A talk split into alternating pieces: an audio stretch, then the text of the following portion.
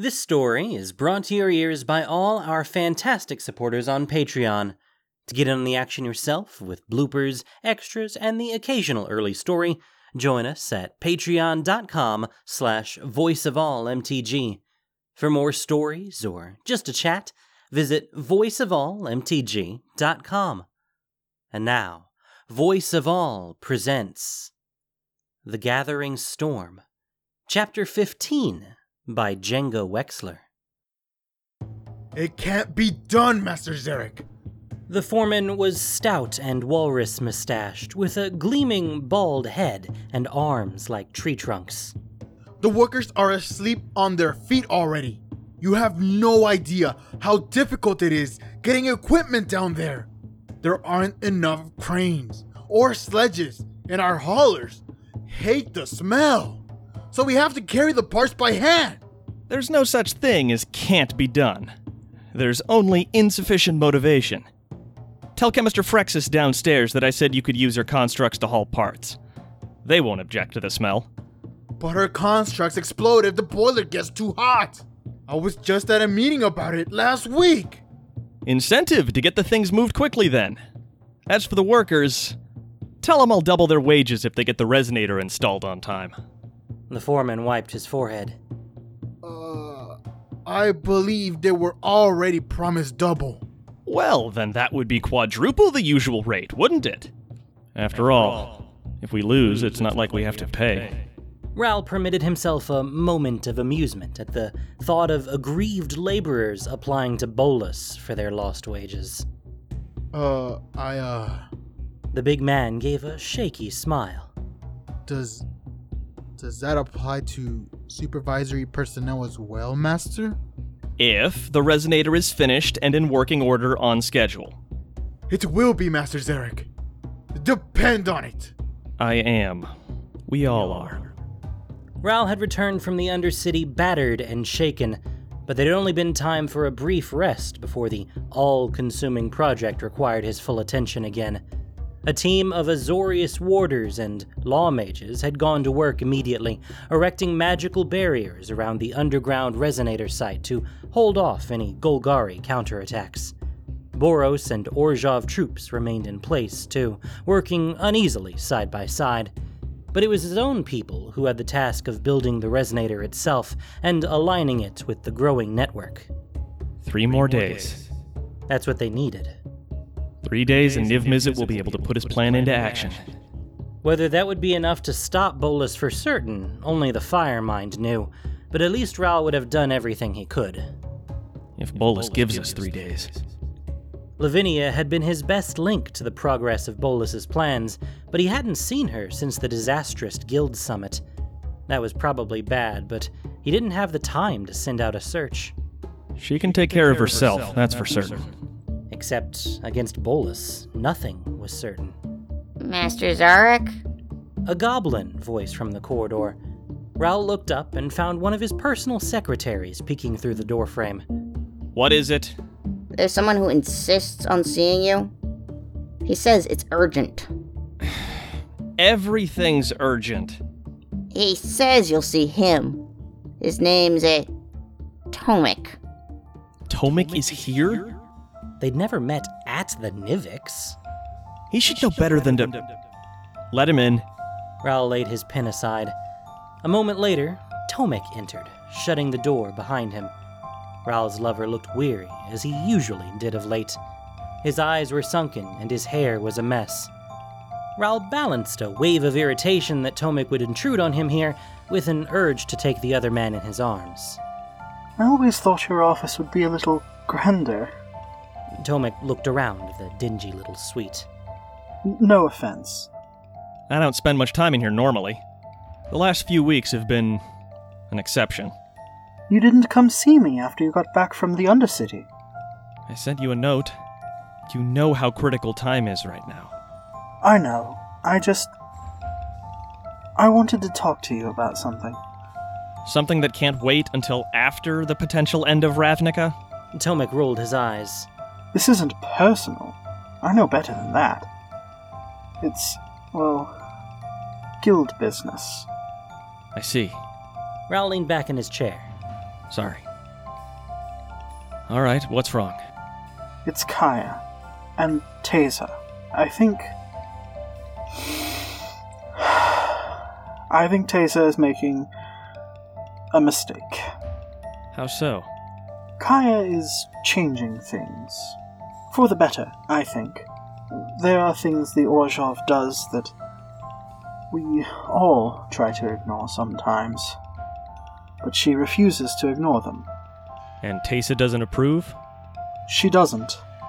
And neither do the other guild leaders. Is there anything they can do about it? I think they're going to kill Kaya. Ah. And if she dies, who becomes Guildmaster? Almost certainly Teysa. And will she continue to support our project? Tomik's eyes narrowed. Is that all you care about? It's all I can afford to care about. You know how important this is. What Niv Mizzet trusted me with?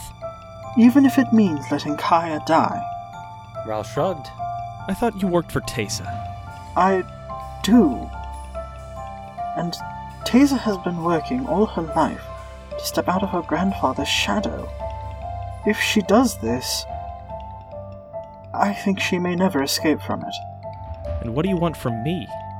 I don't know.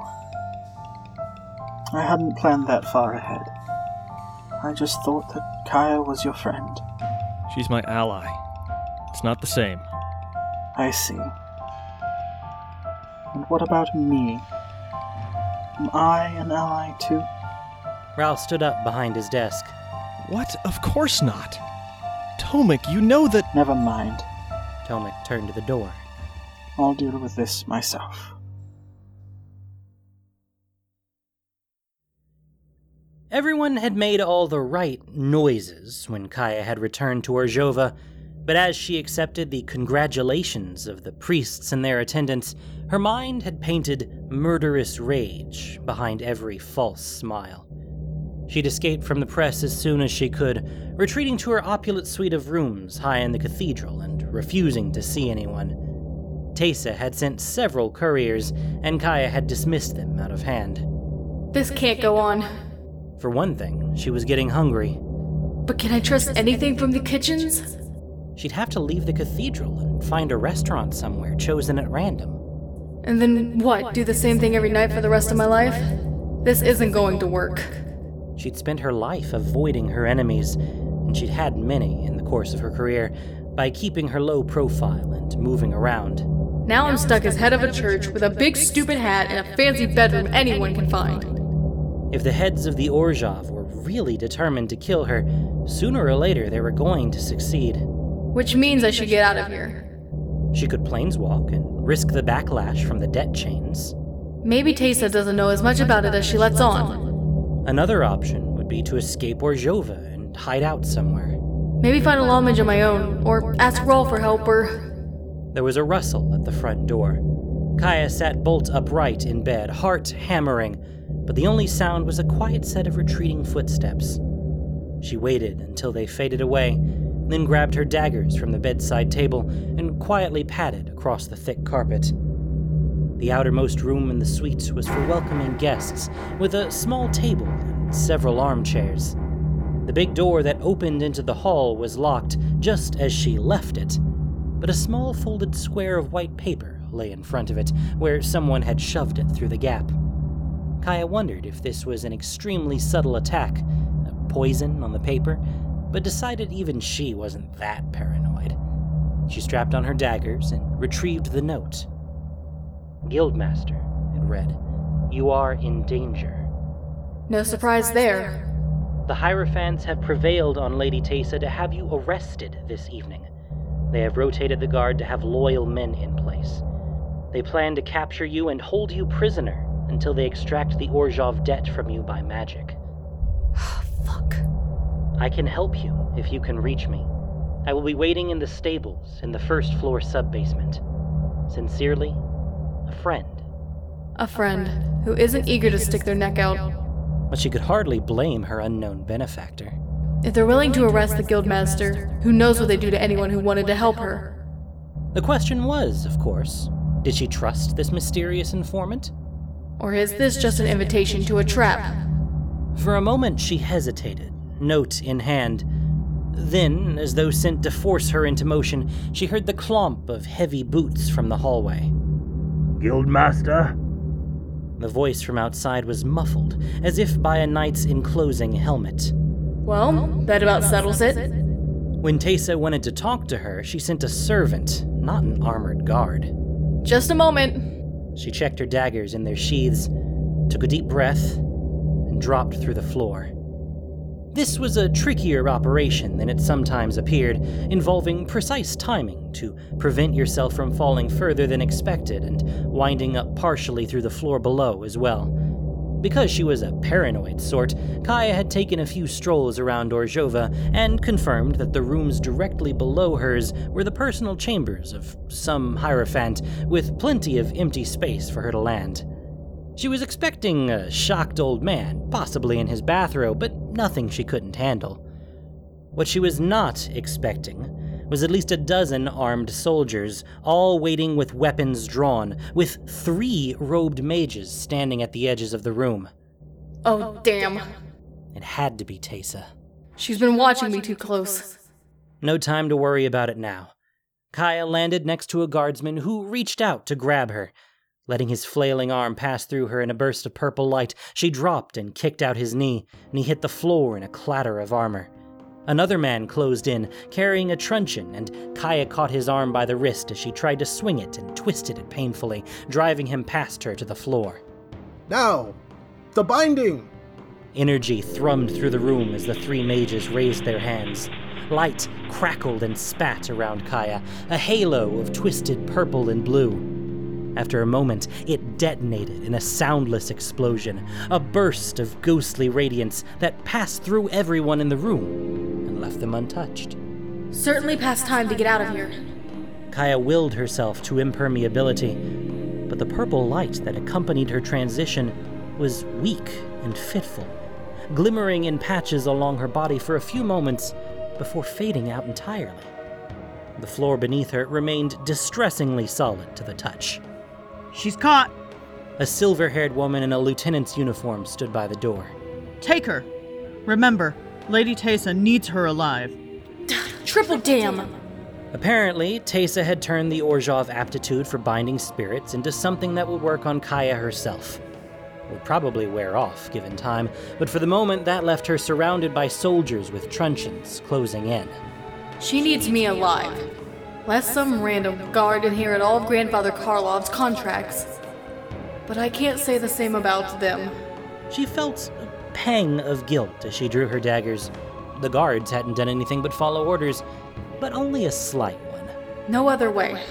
They charged. Kaya dodged the first man, slashed his throat neatly as she spun, and turned the motion into a kick that sent a woman tumbling into the man behind her. A guard swung for her head from behind, and Kaya ducked and spun again, planting a dagger under his armpit where his armor was weak. She yanked it free again and danced away in the direction of the door. The lieutenant scrambled with her own club, trying to bar Kaya's path, but Kaya dodged under the blow and came up with an elbow to the woman's jaw, slamming her teeth together with a clack. She staggered, spitting blood, and Kaya yanked open the door, twisted through, and slammed it behind her.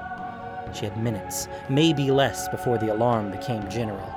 She ran down the hallway, and as she moved, concentrated on her arm. It shimmered briefly into intangibility, but the power faded quickly. So no ducking through walls for a while? That meant she was stuck inside Orzhova. Which means there's really only one place to head for.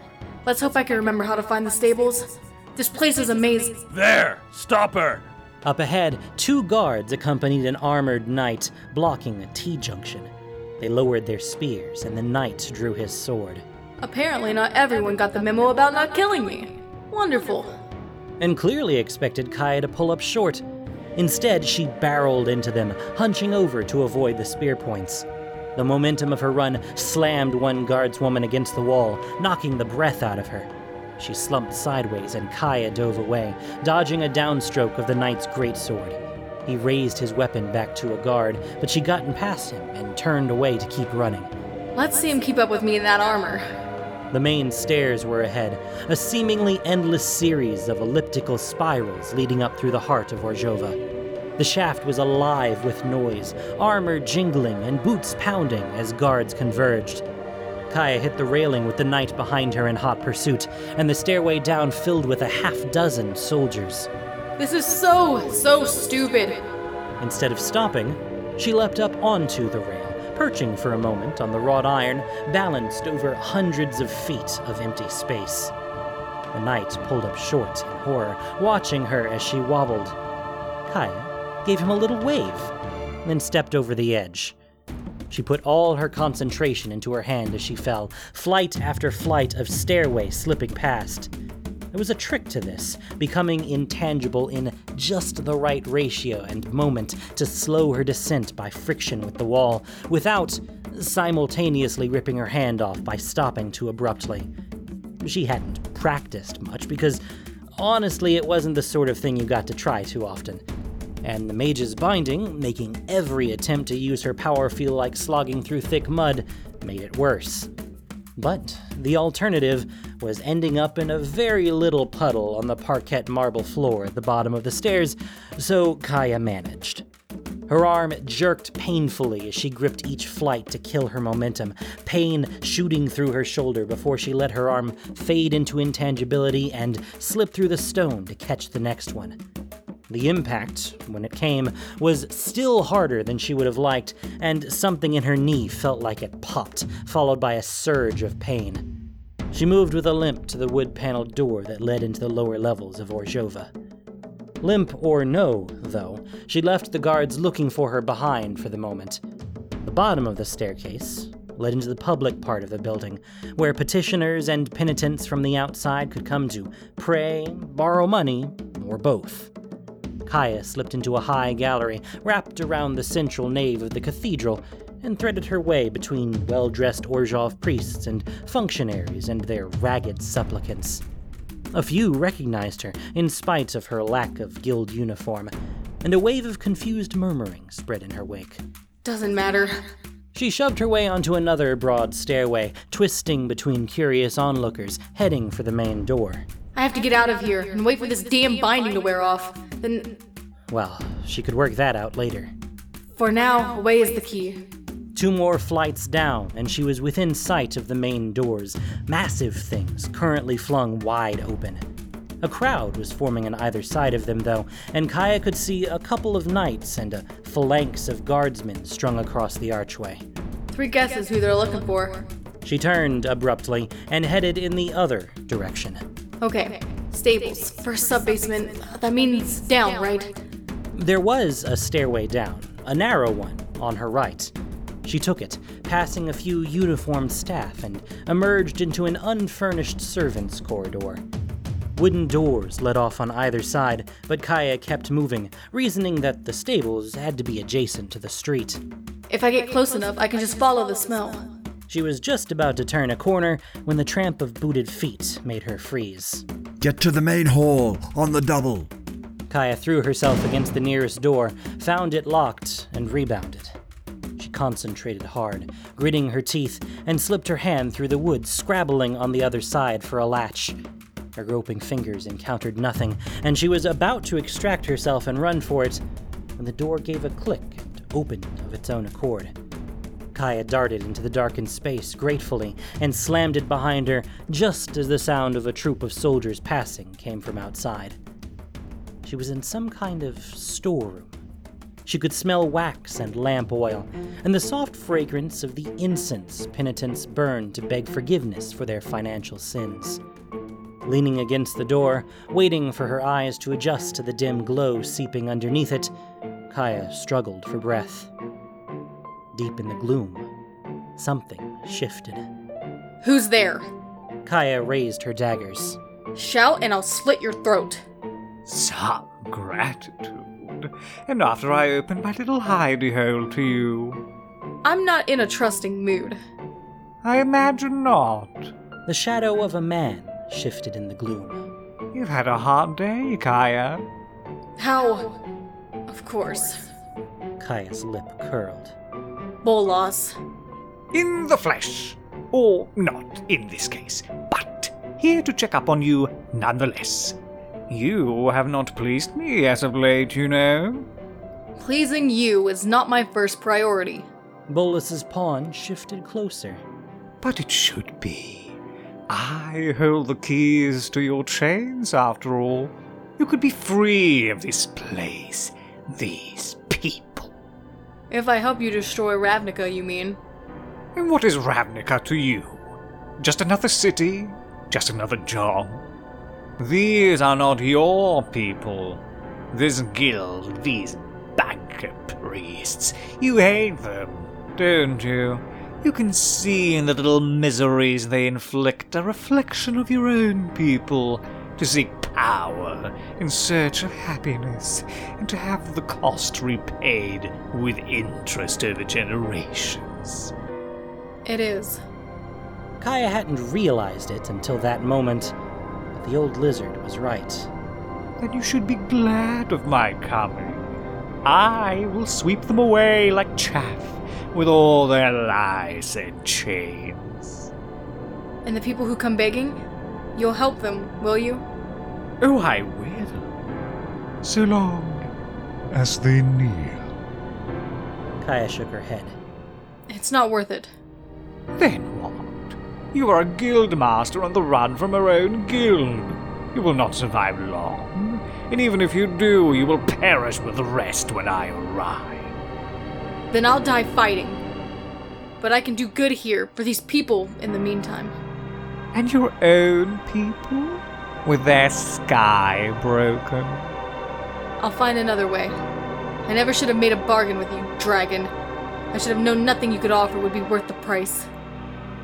You're a fool. Maybe.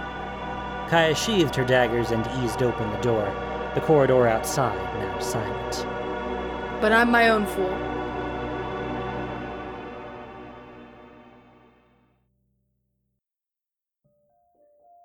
The stables were dark, lit by a single guttering lantern, and smelled of a multi species melange of dung. Kaya slipped through the doorway, moving cautiously, and spotted a single hooded figure waiting near the lamp. She padded over, hands on her daggers. Are you the one who sent the note? The man jumped, his hood falling back. Kaya recognized him. Tomik Vrona, Teysa's own assistant. Not who I was expecting, though in truth I don't know what I was expecting. Guildmaster. I wasn't sure you were going to make it. It was touch and go a few times. Teysa's mages hit me with something. A binding. I listened to them plan their attack. And you tried to warn me. Not that I'm complaining, but why? You are my guildmaster. It is my duty. Teysa has been your master for a long time. I've seen the respect you have for her. Even I couldn't have blamed you for taking her side over a guildmaster you hardly know. I. I believe that Teysa is making a mistake. She is in a very difficult position, and I would like to protect her. From who? Me? The hierarchs have been pressing her with demands. They fear you will forgive debts on a large scale and that their wealth will suffer in consequence. They want you out of the Orzhov. If she tries to stand against them, they will crush her, Karlov or no. The system, first of all, defends itself. I believe it. Your note said you could help. How? If you confront the hierarchs. Something crunched in the darkness. Kaya whirled, drawing her daggers. Tomik snatched up the lantern and raised it over his head, and she heard his breath catch. The light gleamed on masks made of mangled coins, rank on rank of thralls, crammed into the stalls and around the outside of the long, empty stables. There have to be hundreds of them. Kaya felt sweat trickle down her forehead, and she shifted her grip on her weapons. I swear, I didn't have anything to do with this. I believe you. I'm sure that'll be a consolation when they're tearing us both to pieces. I could. I have no idea. Do you have a spare weapon?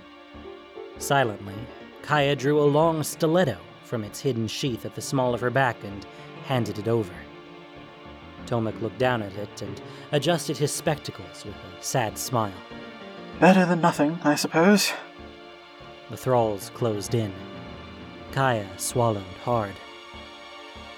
Something flashed a brilliant white.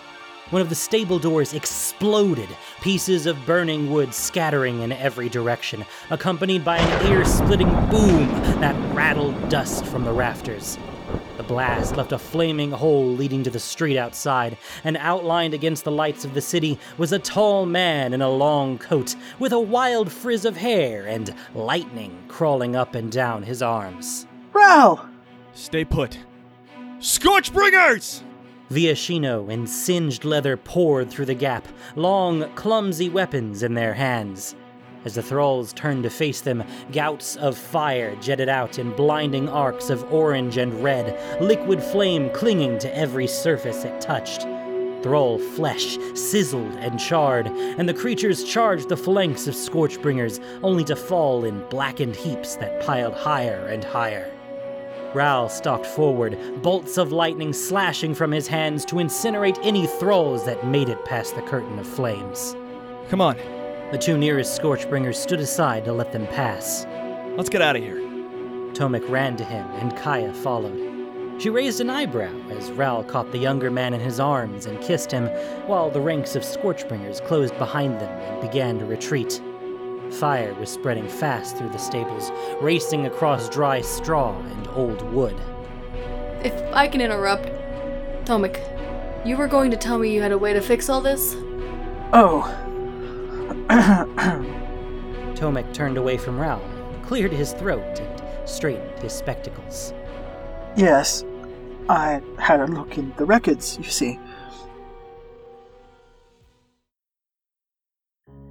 Not quite six hours later, Kaya strode into the main hall of Orzhova, escorted by several ranks of guards and a pair of knights. It was well after midnight, and all the ordinary worshippers were gone. Kaya walked past the empty pews, the silent niches where the bankers met with their penitents. At the head of the room, in front of the great altar, the hierarchs were waiting. Two dozen or so of the most powerful men and women in the Orzhov Guild, with Teysa standing in front of them. They were in full regalia, voluminous silks and elaborate jeweled headpieces, staves topped with crystals and hammered gold masks. Kaya gave them a cold stare and smiled. Guildmaster? I am, I admit, surprised to see you. It seemed a little impolite to run away from one's own guild. You are accused of serious crimes. Are you willing to submit yourself to our authority? Hmm, no, I don't think so. You don't have a choice. You will do as we command, or you will die, and we will have a proper guildmaster. You are. Benatov Graka, aren't you? She closed her eyes and reached for the massive contracts that weighed her down, the chains wrapped around her soul. One of them led to Graka, and it took only a moment to sort it out from the others. It was thick and heavy. I am, and my family has served the Orzhov for thousands of years. An outsider like you. Benatov Graka. Son of Orzhov Graka, who in a moment of financial embarrassment was forced to ask Patriarch Karlov for assistance. Which he provided, of course, as a good friend would. Except the understanding was that the Graka family would support the Karlovs whenever required. You are not a Karlov. He'd gone several shades paler. I am the heir to Patriarch Karlov, the inheritor of all his contracts and obligations. Kaya smiled wider and gave the chain that connected them a short, sharp tug. And you are in breach. Graka gasped and sank to his knees, his gilded staff hitting the floor with a ringing sound and rolling away across the marble. Patriarch Karlov collected obligations like other people might collect fine wine. Rimini, Harta, Forgio. As she spoke, she stroked the chains, and each name brought a hitch of breath and a wince from someone in the crowd. All the great families, in fact, each bound to support the Karlovs, or their heirs. Each of you in violation of that agreement tonight. She looked around. No wonder you were so glad to be rid of me. Teysa stepped forward. I am not in debt to my grandfather. No, you are not. She glanced at the crowd of hierarchs, and then at the guards all around, and raised her voice. Place Teysa Karlov under arrest. For a long moment, nothing happened. Then, ever so subtly, one of the knights turned to face Graka, who looked around at his colleagues and gave a shaken nod. You, you can't be serious. The guards closed in around her. Treat her gently. That was the promise she'd made to Tomik. Teysa glared daggers at her across the room, and then turned and strode away, ahead of the guards, not suffering herself to be dragged. The rest of them stood in silence until her footsteps across the marble had faded. As for the rest of you, I think we should discuss the consequences of breaching your agreements with the Karlovs, and what guarantee I have that you won't turn on me again. Kaya spread her hands. After all, under the terms of the original contracts, I am entitled to call in your debts. And with interest, I'm afraid, the amounts are substantial. She grinned like a shark. So let's make a deal.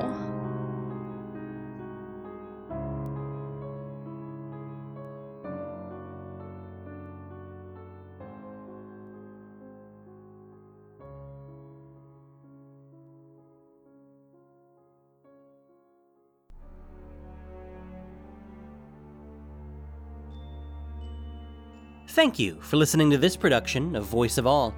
As listener supported entertainment, we rely on you not just for the voices of the characters, but also to keep us going and growing. If you enjoyed what you heard, please support us by rating and reviewing us on iTunes or following us on Spotify, SoundCloud, Stitcher, YouTube, and Google Podcasts, or just plain sharing with your friends. You can also support us financially on Patreon for exclusive perks. The Gathering Storm was written by Django Wexler. The podcast was produced and edited by Gendo Okeshi with sound editing by Grace Noir. This week's story featured the voice talents of Ragna, Mycroftian, Phoenix Madrone, Eli Lewis, Nilani, Grace Noir, Miles Miller, Knockshade, Liam Wilson, Regula, Sean Thomas, and Melissa Sheldon. Voice of All is unofficial fan content permitted under the Wizards of the Coast fan content policy. Magic the Gathering is copyright Wizards of the Coast. Thanks so much for listening, and y'all have a great day.